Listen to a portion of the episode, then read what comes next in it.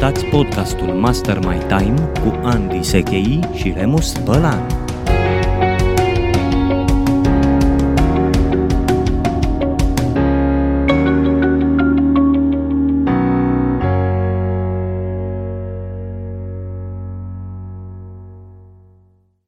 Bun găsit la un nou episod din podcastul nostru Master My Time. Sunt Andy Sechei și mă aflu împreună cu Remus Bălan pentru acest episod, dar cărui subiect astăzi este cu adevărat uh, fascinant pentru multă lume în epoca tehnologiei și a entertainmentului și anume multitasking. Bine te-am uh, găsit, Remus!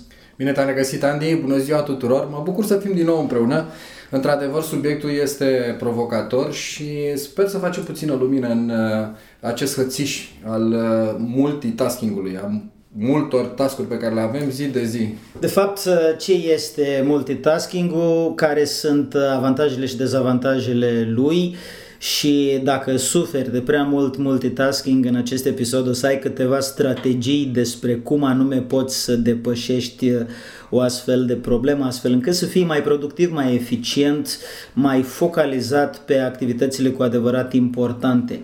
Uh, vom încheia acest uh, episod cu niște idei concrete, practice despre ce anume putem face și nu vom vorbi doar principial, dar o să începem cu un pic de istorie, cu câteva uh, idei legate de acest uh, termen care s-a încetățenit, iată, este o romgleză, multitasking, da. învățăm despre multitasking, adică despre acea abilitate valorizată de unii și hulită de alții de a face mai multe lucruri în același timp. Eu știu că istoria începe undeva prin Statele Unite, la NASA, când au folosit computerele pentru a transmite și a primi informație de la navele spațiale Uh, în legătură cu... are și o legătură cu feedback-ul, dar ce făceau ei era că au, uh, dădeau mai multe sarcini computerelor să facă în același timp. Uh, ea s-a transmis și oamenilor și am devenit foarte multitaskeri, uh-huh. mai ales în epoca asta a, viteza, a vitezei și în perioada asta în care vrem să facem din ce în ce mai multe.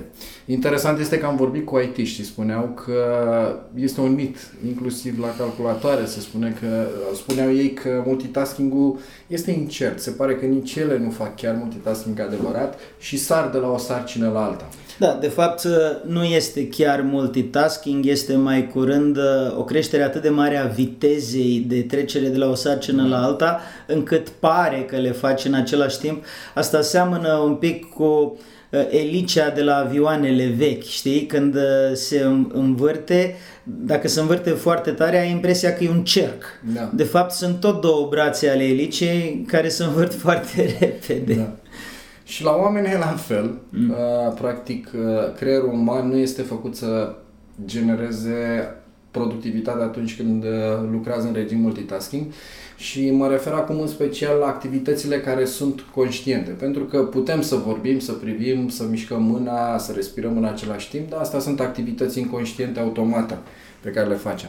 E, când vine vorba să începem să computing, că tot mhm. vorbeam de engleză mai devreme, să începem să ne punem creierul la, în funcțiune, uh, el sare, își mută atenția ba la o sarcină, ba la cealaltă. Da. Și aș adăuga la asta, Remus, faptul că în uh, societatea modernă avem uh, această abilitate extraordinară a inteligenței artificiale, companiile investesc foarte mulți bani în uh, a ocupa acest real estate de atenție. Cu alte cuvinte, un spațiu de atenție limitat, atenția omului poate fi într-o parte sau alta, construind pe ce ai spus da. mai devreme, și atunci companiile dezvoltă niște metode tot mai sofisticate de captare a atenției. Ceea ce vreau să spun este că te fac la un moment dat să fii susceptibil la atenția ta a fi distrasă de către diversi stimuli exteriori. Deci nu este doar un aspect intern, că ești tu uh, interesat să faci și aia și aia și aia la altă pentru că propria ta creativitate da. sau curiozitate invită la asta. Dar este și un aspect exterior. Din exterior uh, ai tot mai mulți stimuli, din ce în ce da. mai eficienți și mai sofisticați care îți trag atenția în exterior. Și uh, tu lucrezi ceva și când lucrezi, cu cât lucrezi mai mult acel lucru, dacă nu este o sarcină care să te motiveze foarte mult, intervine starea de plictiseală și uneori e nevoie de un simplu stimul extern, oricât de mărunt da. ar fi. Poate să fie semnalul de la uh, telefon care îți spune că ai primit un SMS, nu așa, irezistibil, sau uh, un e-mail, sau uh, nu știu ce nouă aplicație sau joc uh, a primit un update și te face curios care este update-ul respectiv. Sau mai știu eu ce știri de pe nu știu ce site-uri uh, care bineînțeles că inteligența artificială știe că te interesează, îți transmit uh, faptul că s-au adus la zi cu noi informații și așa mai departe. Deci există un aspect intern și unul intern și un extern care cred că merită luate în calcul dar ambele sunt uh, puse în legătură, aș spune Remus, uh, de această foarte interesantă reacție biochimică a hormonului numit dopamină. Da. Noi funcționăm pe bază de noutate. Uh, în momentul în care există ceva nou, suntem programați să fim extrem de atenți. Pentru că nou poate să însemne mâncare, nou poate să însemne pericol, nou poate să însemne oportunitate. Uh, și fiind uh, uh, toate acestea fiind vitale pentru evoluția și dezvoltarea speciei, uh, suntem bineînțeles extrem de atenți da, da. La, la nou. Și dacă tu faci un lucru care devine plictisitor sau predictibil, orice element nou pe care ai putea să-l faci în același timp devine extrem de interesant și atunci bineînțeles că îți vei muta atenția în altă parte și de aici apare tentația multitaskingului. Exact.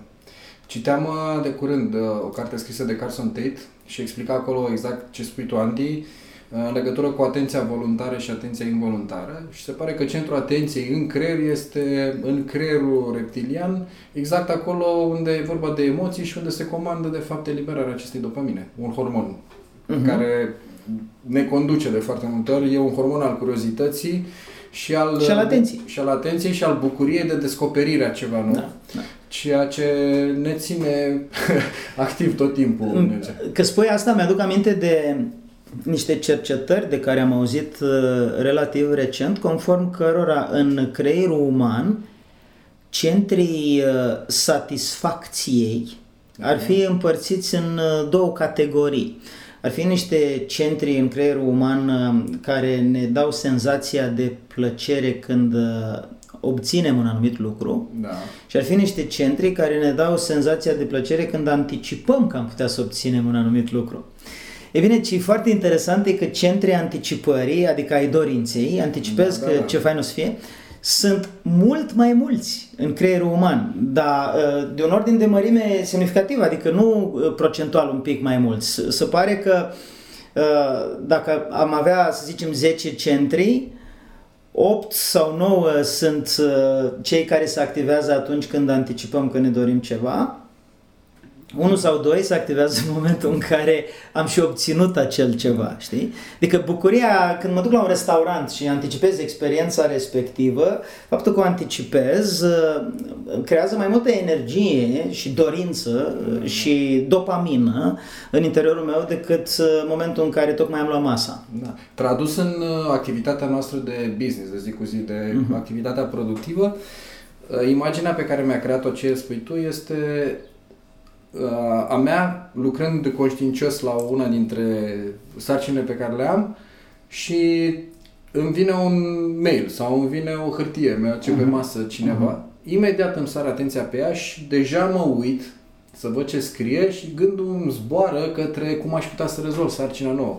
Uit complet de ce la da. care lucrez. Da, și asta, și asta este multitasking. Și asta e legat de stimulii externe. Da. Dacă ne întoarcem la ce am spus mai devreme, Remus legat de stimulii interni. Ceea ce se poate întâmpla este că tu scrii un articol, să zicem. Da. și îți vine o idee, wow, ce fain ar fi dacă aș pune în articol o poză cu nu știu ce. Și bineînțeles că intri pe Google să cauți poza respectivă. Da. și cauți poza și după aia te vezi alte poze și din pozele alea te duci în site-ul uh, care e original pentru poza aia și citești un da, articol da. și te trezești că a trecut jumătate de oră făcând uh, tot felul de cercetări pe internet care nu au nicio legătură cu scopul inițial, scopul să găsești da. o poză pe internet. Și asta vine tot din curiozitate, s-au activat centrii din sistemul nervos care spun, dar ce ar fi dacă, cum ar fi? Elementele de noutate sunt căutate uh, cu această uh, explozie de dopamină care ne mută atenția, da. practic. Ce e interesant, uh, dopamina creează dependență. Da, da, e, e uh, la fel ca un drog, da. dar e un drog pe care ți-l faci singur. Da, da, da. Uh, chiar uh, priveam uh, pe Simon Sinek când povestea cum uh, tinerii și de fapt și tinerii de vârsta noastră devenim uh, dependenți de, de telefon, de aplicații, exact pe, din cauza dopaminei sau mm. uh, a ceea ce generează ea în da, și, și repet, companiile mari, companiile uh, de gaming, uh, companiile de social media investesc sume enorme mm. în a îmbunătăți procesul de uh, transfer al atenției de la orice altceva ai tu de făcut uh, către ele. Și practic, dacă ești într-o lume în care foarte mulți uh, giganți economici cu foarte mulți bani fac chestia asta, rezultatul va fi în mod evident că după o vreme ceea ce se întâmplă este că creierul tău devine condiționat să caute noutate. Apropo da. de asta, vreau să fac o um, așa un fel de mărturisire, e o durere personală dacă vrei, mai în glumă, mai în serios, pentru că eu constat că um, unii dintre oamenii care vin la cursuri, în momentul în care vin în sală, mai discut cu ei prin pauze, mai iau feedback după, da. vin cu această mentalitate, cu acest gând hai să văd cu ce mă surprinde Andy Sechei, hai să-mi îmi spună ceva nou și dacă nu este suficient element de noutate în ceea ce îmi spune sau îmi prezintă, atunci nu e bun ceea ce îmi spune sau îmi, prezint, îmi prezintă. Și asta este un fenomen foarte periculos. Pentru că dacă mintea ta fuge numai după lucruri noi, nu o să ai timp să aprofundezi lucrurile valoroase. Corect.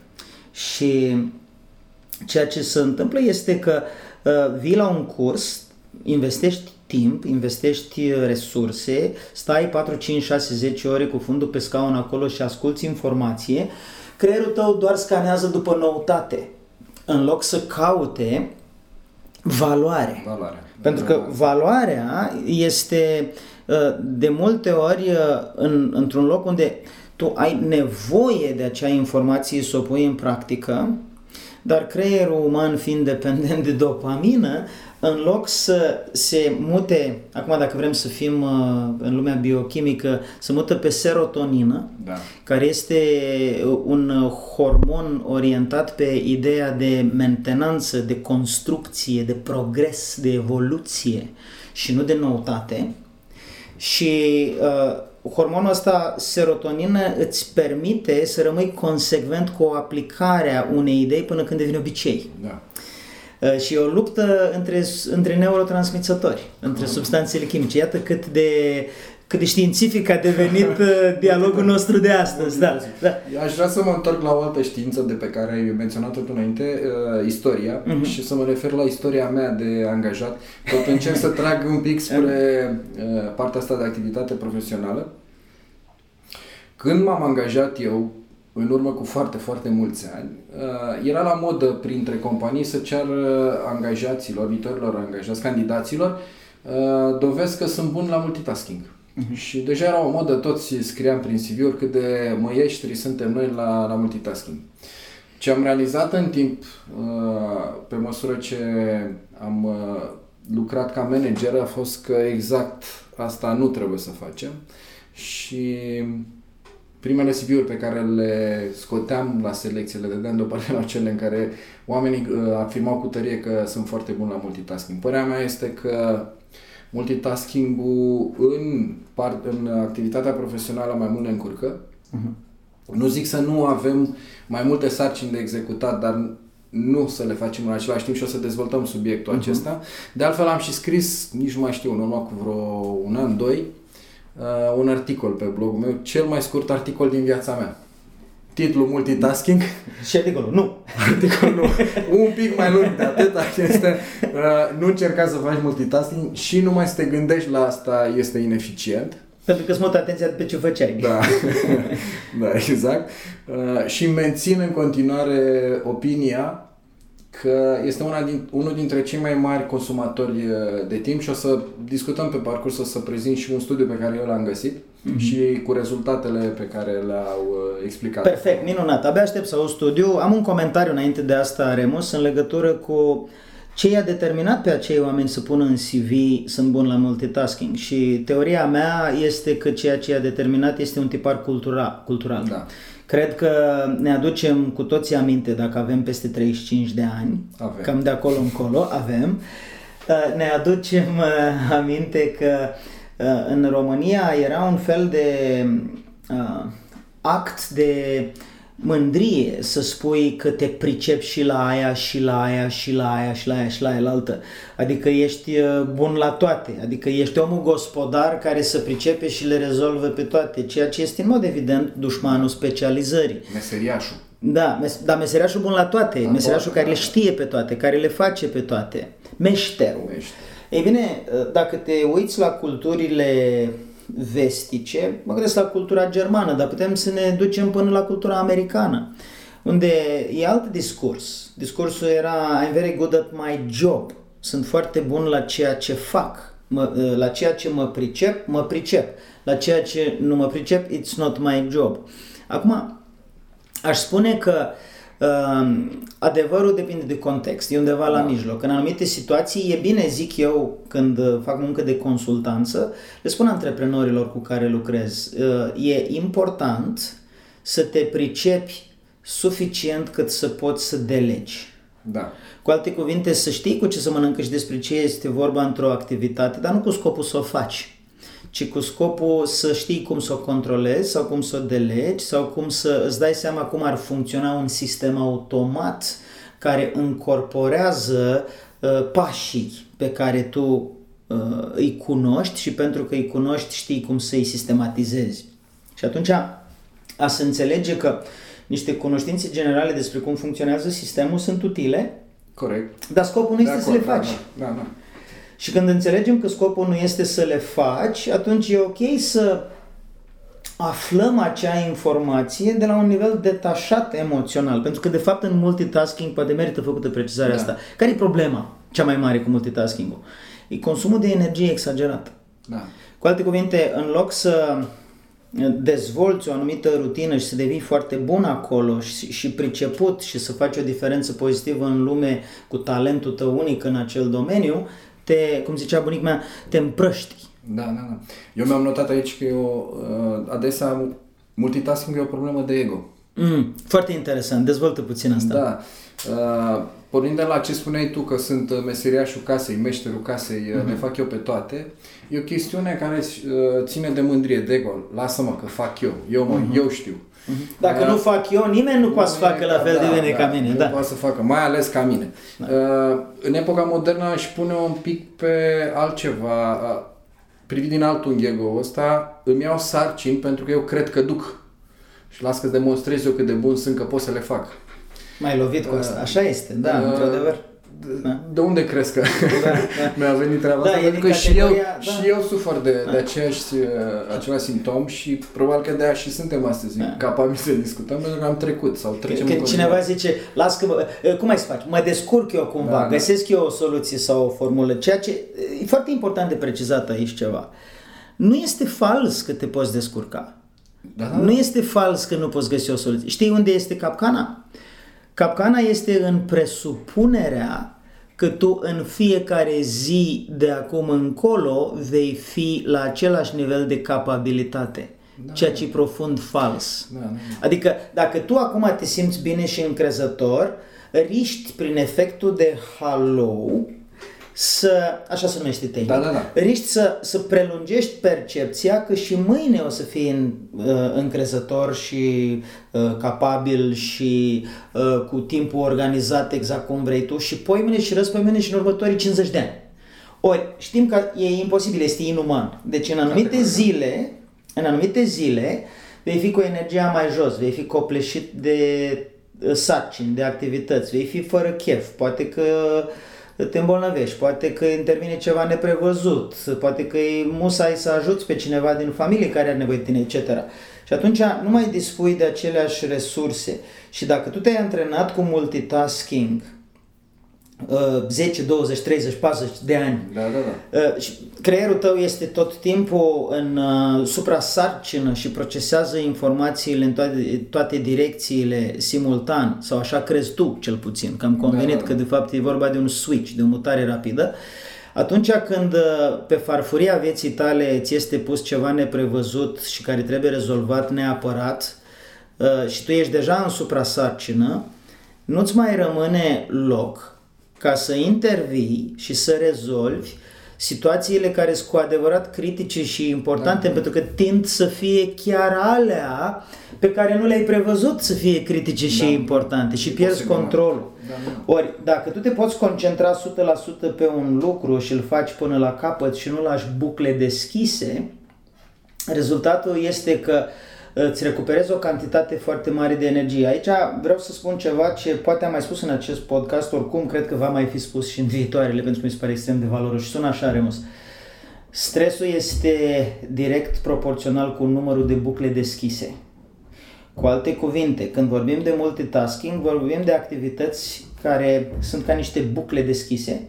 Se deschide da, o buclă da, da. de activitate, a doua buclă de activitate, a treia buclă de activitate și cu cât ai mai multe, cu atât ești mai stresat. Asta e un fenomen neurologic, practic. Deci creierul tău trebuie să proceseze uh, nu doar faptul că trebuie să rezolve ce este în interiorul unei bucle, ci simultan faptul că sunt mai multe, multe bucle deschise. Mm. Și atunci aleargă dintr-una în alta ca să verifice că alea sunt mm. în regulă. Și, repet, stresul e direct proporțional cu numărul de bucle deschise. Foarte vrei să fii, frumos spus, foarte interesant. Vrei să fii mai puțin stresat? Adică a se citi, să ai mai multă energie disponibilă, pentru că dacă ești foarte stresat, ai conflict interior. Dacă ai conflict da. interior, pierzi energie. Tocmai am terminat bootcamp-ul de Fit Masterclass, unde tema, teza principală este exact asta, și anume că cea mai importantă cauza pierderilor de energie nu este uh, faptul că dormi într-un anumit fel sau mănânci într-un anumit fel, alea sunt foarte importante, alea îți dau cantitatea de energie.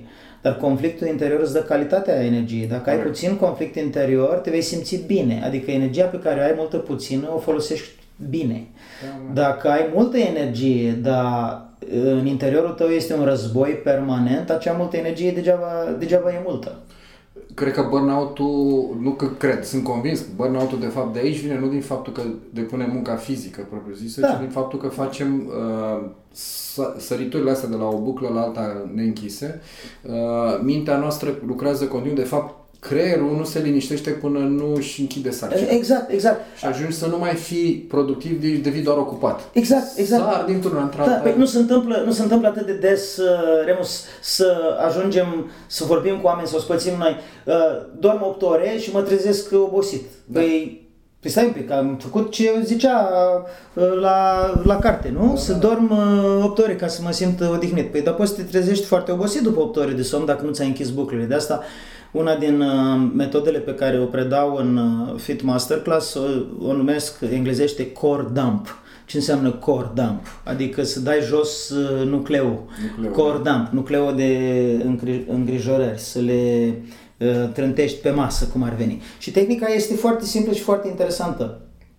Dacă nu poți să adormi, sau dacă nu te poți concentra sau focusa uh, în o, o dată pe zi e suficient să faci asta și poți să o faci o dată pe săptămână când ești supraîncărcat. Nu e neapărat să o faci nici măcar zilnic. Dar cordam cum funcționează? Îți iei vreo 12-15 minute timp și da. îți iei un teanc din acela de hârtiuțe post-ituri. Uh-huh. Poate să fie autoadezive sau nu și te întrebi ce gândesc în acest moment și scrii pe unul din bilețele și pui într-un, uh, într-un coșuleț, pui într-un bol.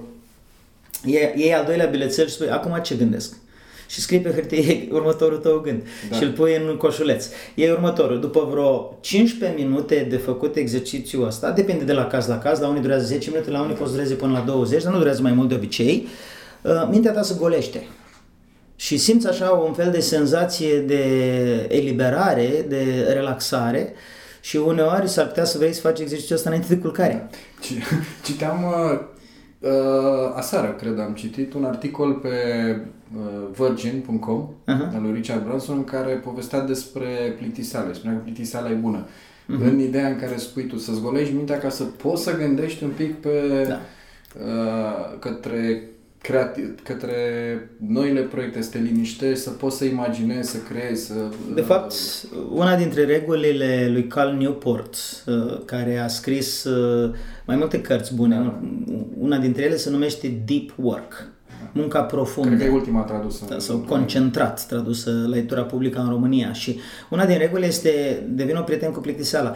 Adică obișnuiește-te cu ideea că e ok să nu trebuiască să gândești un anumit lucru, să fii mereu în priză, mereu da. atent în toate părțile, în alertă permanentă, pentru că pe o stare de plictiseală pe care ți-o faci prietenă, bine, termenul plictiseală în România are o conotație ușor negativă, Corect, da. poate că și în engleză, dar poate nu e plictiseală propriu zis, ci capacitatea de a contempla lucrurile de așa, de tot ce așa cum sunt ele. Activ, da, da. Starea asta de contemplație este foarte utilă și foarte valoroasă și practic ce avem nevoie să facem este să ne, să ne facem cadou, da. preferabil zilnic. Da. Apropo de ce spui acum, ca să o pun în cadrul multitaskingului, am pățit să mă culc, să nu pot să dorm din cauza uh-huh. unor gânduri, bucle deschise. Ceea ce am făcut a fost foarte simplu. Pentru că erau două sarcini pe care le executam în același timp, somnul și gânditul la sarcinile cealaltă. Uh, m-am dat jos din pat, uh-huh. mi-am scris ce aveam de scris în legătură cu uh, task-ul la care mă gândeam. Uh-huh. N-am folosit bilețele, dar am folosit un caiet. Mi-am eliberat creierul și m-am și m-am culcat liniștit. Da, da. Uh, ce am făcut practic, nu m-am mai concentrat pe două activități odată, somn și gânditul la task respectiv. Am închis, am renunțat la unul, la somn, da. la un task. M-am dus, l-am închis, am închis bucla cu gândurile mele, m-am întors și am făcut uh, task cu somn în continuare. Da, practic ăsta e un exemplu de conflict interior. Da. Exact, adică în exact. mintea mea am două activități care se bat cap în cap. Una este să mă odihnesc, cealaltă este să fiu în stare alertă și să gândesc, să raționez uh, niște subiecte da. care colcăie prin mintea mea. Și le făceam prost pe amândouă. Da, da. de fapt, aici ajungem în momentul în care încercăm să facem multitasking, practic nu suntem productivi. Mm. Ce facem este multi-switching. Mm-hmm ne mutăm de la o sarcină la alta, ne mutăm atenția, mintea și de fapt nu ducem nimic la bun sfârșit. Sau ne ia foarte mult să ducem la bun sfârșit.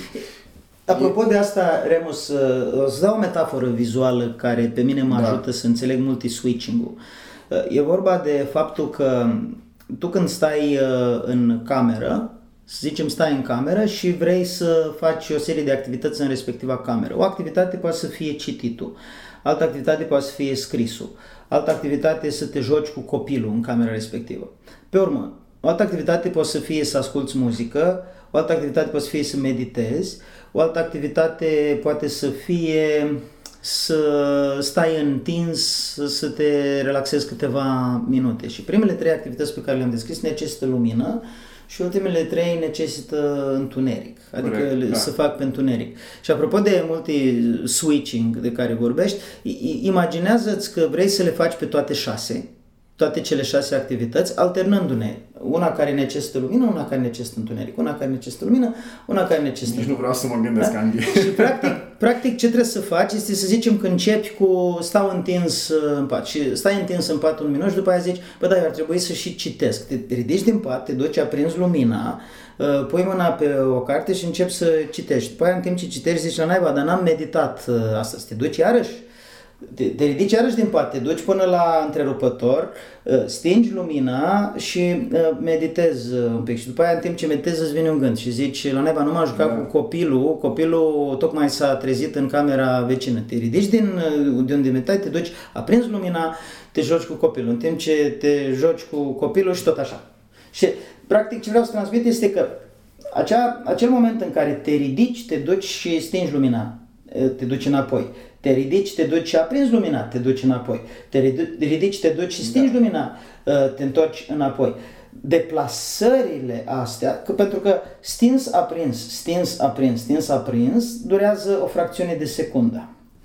Până dau curs gândului că trebuie să mă ridic din pat, să mă duc până la întrerupător și să mă întorc după aia și să mă așez iarăși pe canapea sau unde stăteam inițial, de fapt ce ne dă asta? Ne dă imaginea timpului consumat cu switching-ul. Switching-ul. Că switching-ul ăsta nu este numai click, click, click, click. Este tot procesul Tot de când mi-a procesul, venit da, da. ideea că trebuie să mă duc să schimb și până când uh, mă duc înapoi în poziția unde eram inițial ca să fac altceva. Intrarea în starea de flux ca să pot să fac Da, altceva. și studiile, studiile arată că dacă, de exemplu, faci o sarcină profesională uh, obișnuită, cum ar fi, de exemplu, lucrezi în tabel în Excel sau scrii un, Da. uh, un articol sau un raport în Word, se spune că e nevoie de aproximativ 11 minute pe studii ca să intri într-o stare de productivitate optimă după ce te-ai apucat.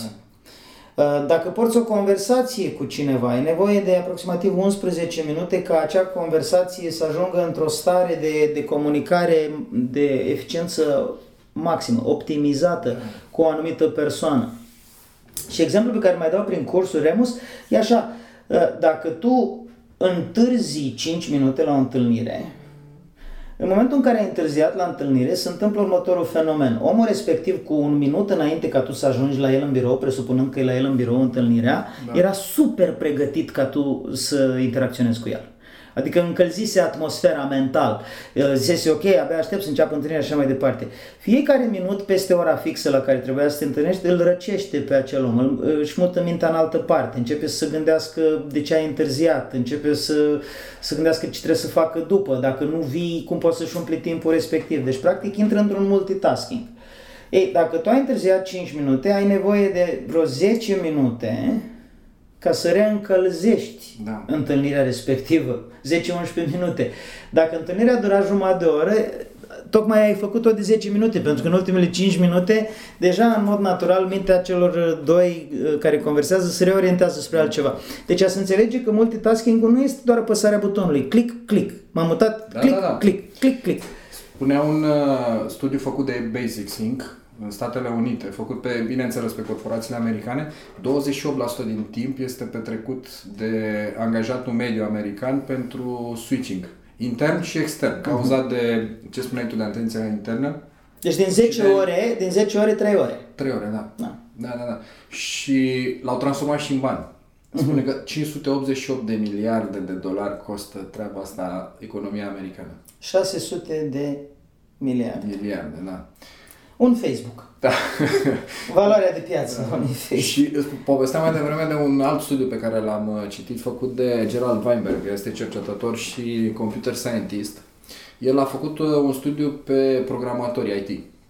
Și a ajuns la concluzia că atunci când ei lucrează la 5 proiecte odată, durează de 6 ori mai mult să termine proiectele decât dacă ar lucra individual. Uh-huh. Pe fiecare proiect în parte. Este și o matrice, o să o atașăm uh, în podcastul nostru, dar ca idee, dacă lucrezi la un proiect, ai 100% din timp concentrat pe uh-huh. proiectul respectiv și pierzi 0% din timp. Uh-huh. Dacă ai două proiecte, timpul alocat fiecărui proiect scade la 40%, deci în total 80% și pierzi 20% din Pentru timp. switching. Pentru, din cauza switching-ului, da. Uh-huh. Context switching, ăsta este termenul științific pentru mutarea de la un proiect la altul. Uh, iar uh, o să merg mai jos la 5 proiecte odată, doar 4, 4% din timp uh, productiv îl petreci pe fiecare proiect, în total 20% și pierzi 80%, deci se uh-huh. întoarce pare totul complet. Uh-huh. Uh, ceea ce este wow. Uh, este un mesaj foarte clar că, de fapt și de aici vine burnout-ul și e un mesaj foarte clar că cel mai bine este să ne concentrăm pe, proiect, pe, pe proiecte pe rând. Am nu zic să terminăm un proiect cap-coadă și să trecem la următorul, dar să-l împărțim în felile de salam, îi spunea Brian Tracy, parcă. Uh-huh. Și să, să lucrăm pe fiecare felie separat, fără să ne gândim la celelalte, practic să ne ținem buclele închise, să ținem o singură buclă deschisă. Ei, apropo de asta, trecând la strategii concrete despre cum anume putem să lucrăm uh, cu multitasking-ul, de fapt împotriva lui, ar fi mai uh, Da, corect da, da. spus, uh, îți propun uh, pe finalul acestui episod să trecem în revistă 3, 4, 5 strategii câte, câte avem la îndemână de spus și care încap Da. uh, cu descriere în acest uh, timp. Am să încep uh, eu cu a construi pe ceea ce tocmai ai spus, închiderea buclelor. Și principiul este așa, că atunci când tu stabilești un proiect de făcut, viața o să dea peste tine, în ghilimele, în uh, variate feluri. Da. Și nu poți să anticipezi 100% că, vei, uh, că va funcționa exact în timpul alocat să uh, se întâmple sarcinile așa cum le-ai prevăzut. Asta ce înseamnă? Înseamnă că, la modul concret, se poate întâmpla ca tu să lucrezi la un proiect, ești cu nasul în calculator, ești super concentrat, ești foarte prezent acolo, lucrurile merg bine, și vine un coleg sau secretara sau cine vine și spune, știți, întâlnirea aia pe care trebuia să o aveți, s-a modificat orarul, va fi peste o jumătate de oră, nu mai este mâine da. Uh, la începutul zilei cum era programată, este astăzi și este peste fix jumătate de oră. Și tu aveai alocat 3 ore să lucrezi la proiectul respectiv, lucrai de o oră, deci practic poți să lucrezi o oră jumate. Și ce ți-ai propus să faci și ai început să faci, nu are cum să se termine în 30 de minute pentru că mai aveai nevoie de încă două ceasuri ca să se termine. Și atunci intervine următorul stres. Și stresul este bine, bine. Și ce fac acum? Las lucrurile așa începute, neterminate. Dacă nu o să țin minte uh, când mă întorc mâine la a lucra la el în timpul alocat întâlnirii pe care aș da. avut-o, cum fac ca să nu uh, să nu dau înapoi cu productivitatea. Și răspunsul meu aici este închide buclele și practic ce sugerez să faci este să-ți scrii ție o scrisoare. Poate să fie pe calculator, poți să-ți trimiți un e-mail, poți să scrii într-un caiet dacă ești obișnuit cu o agenda și practic îți scrie așa, spui, dragă eu, mâine când mă apuc de proiectul ăsta, sinele meu prezent deleagă sinelui meu viitor, uite buleturile cele mai importante pe care le-am de ținut minte, în momentul în care mă întâlnesc. Și practic ce fac este că parchez acele idei cheie pe care e necesar să le revizitez data viitoare da, da, da. când mă întorc. Și eu numesc această tehnică plătește parcarea închide buclele, i-am zis noi inițial, dar tehnica o numesc în sine plătește parcarea pentru că dau în seminariile mele acest exemplu. Da, da, Zic, da. vi s-a întâmplat vreodată să ajungeți în ultimul moment la o întâlnire importantă și să nu găsiți loc de parcare? Bineînțeles că toată lumea zice, da, bineînțeles că mi s-a întâmplat. Și zic, vi s-a întâmplat să parcați într-o manieră mai creativă așa? și lumea zice, da, ni s-a întâmplat. Și întrebarea următoare este, ce se întâmplă dacă tu te duci și dai, strângi mâna celui cu care urma să te întâlnești, te bucuri în sinea ta că ai ajuns la fix, că n-ai întârziat, vă așezați la masă, dar ce se întâmplă în mintea ta? În mintea ta apare un dialog interior abundent din categoria Oare mai găsesc mașina? Nu mi-au zgăriat ăștia? Dacă mi-o ridică și trebuie să mă duc la capătul orașului să plătesc amendă că am parcat uh, uh greșit și așa mai departe. Ce înseamnă să plătești parcarea? Să plătești parcarea înseamnă să găsești parcarea potrivită pentru ideile și gândurile pe care le aveai când a trebuit să întrerupi un proiect și să treci la proiectul următor. Și să fie foarte safe, adică le-ai pus într-o, într-o parcare plătită, uh, bine păzită și știi că atunci când te întorci acolo, acolo n-ai niciun fel de stres, găsești mașina acolo. Și apropo de asta, Remus, eu am o aplicație pentru public speaking. Când uh, fac prezentări cu public, bineînțeles că din feedback-urile pe care le primesc de la public îmi vin tot felul de idei despre cum aș putea să îmbunătățesc prezentarea data viitoare, că asta se întâmplă. Ei bine, ce am descoperit este că am nevoie să, să fac două uh, tipuri de parcări. O parcare este pe slide-uri, cu felul în care îmbunătățesc slide-urile de la uh, o livrare la altă livrare, de la o prezentare cu public la altă prezentare cu public aceeași temă, o să am mici îmbunătățiri de slide-uri. Da, m-am învățat în ultima perioadă să deschid un alt uh, PowerPoint cu alte slide-uri pentru idei noi care ar fi bine să fie testate, dar nu în prezentarea originală pe care o îmbunătățesc câte un pic, da. ci separat, pentru că alea sunt idei netestate cu grad de risc mai mare. Adică dacă îmbunătățesc uh, o imagine sau uh, adaug sau scot un cuvânt de pe un slide, aia este o îmbunătățire foarte mică, poți să, poți să o testezi direct în următoarea prezentare. Dar dacă e un pic mai riscant, adică sunt idei mai ample din categoria introduc patru poze aici pe care le povestesc și așa mai departe, le pun separat în, uh, în alt PowerPoint Și ce am constatat e că data viitoare când deschid cele două fișiere, în funcție de timpul pe care l-am, fie merg cu îmbunătățirile minimale pe care le-am stabilit, fie dacă am timp, mă gândesc foarte intens cum să introduc acea inovație în uh, slide-ul master, în PowerPoint-ul Da, da, master, uh, sau o las în PowerPoint-ul mock-up, că așa îl uh, numesc. Mock-up înseamnă cu idei uh, interesant de încercat și faine, dar numai dacă avem timp. Și spun asta pentru că tu știi foarte bine că noi aveam o personalitate similară din punctul ăsta de vedere, ne plac ideile noi, ne plac uh, lucrurile diferite, să încercăm să testăm și așa mai departe.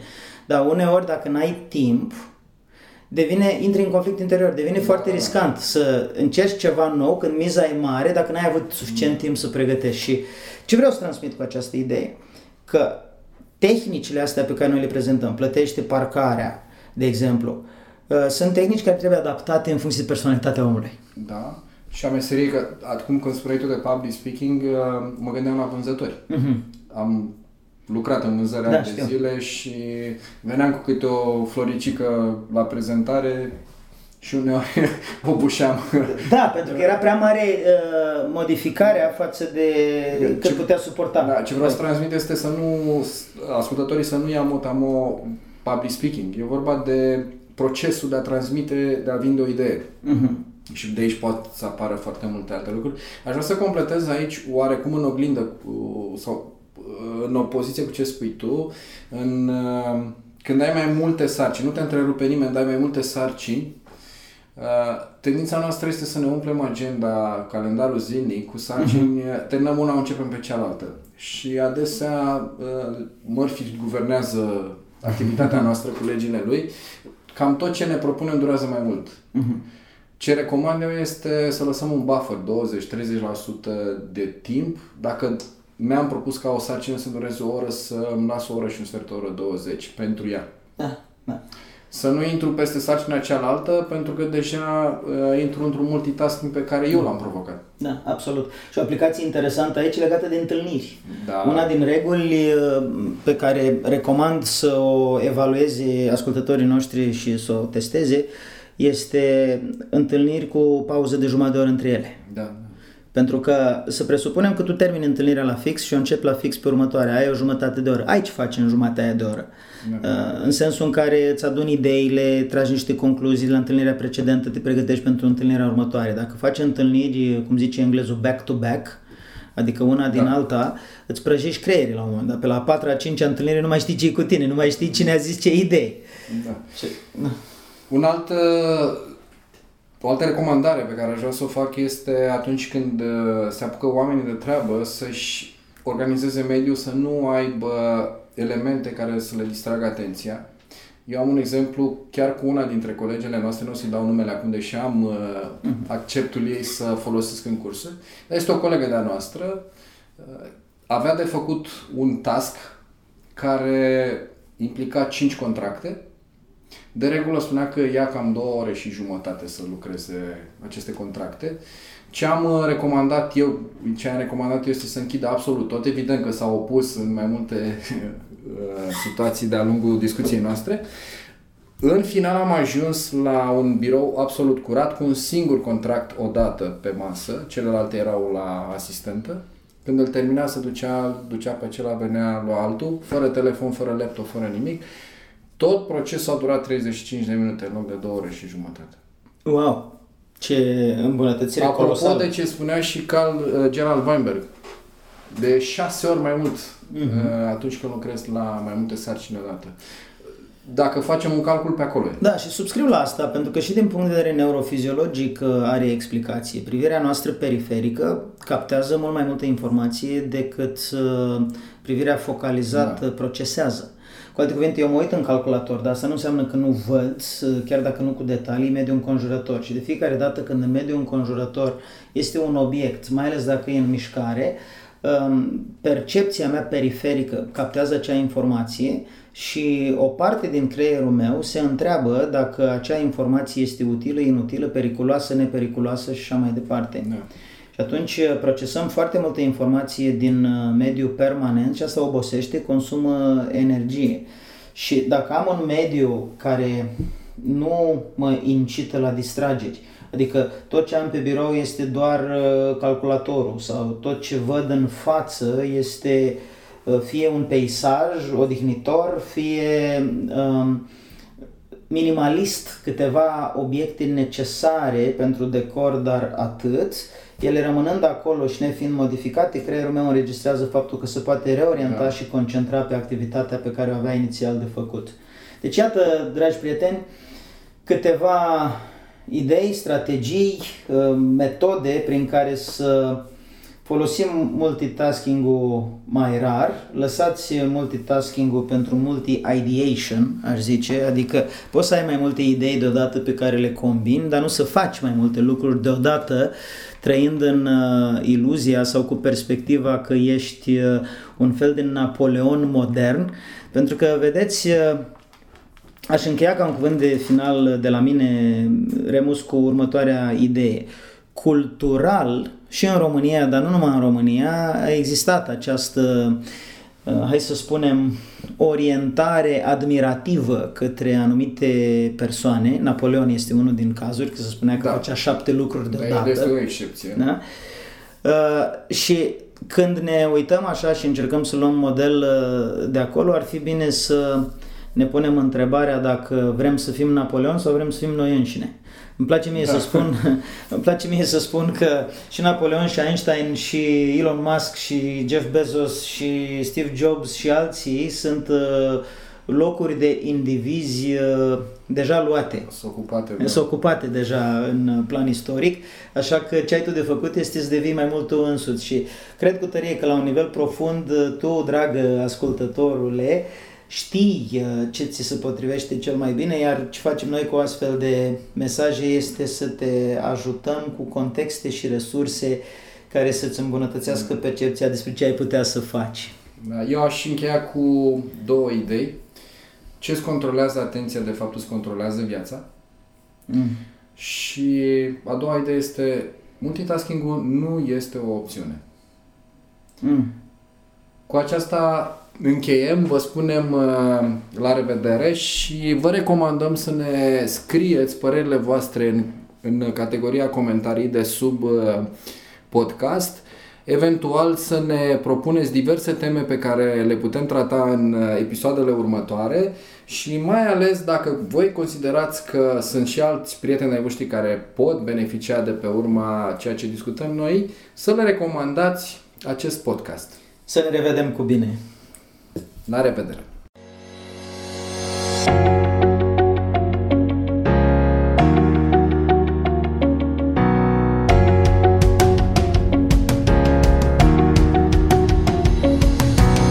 Ați ascultat podcastul Master My Time cu Andy Sechei și Remus Bălan.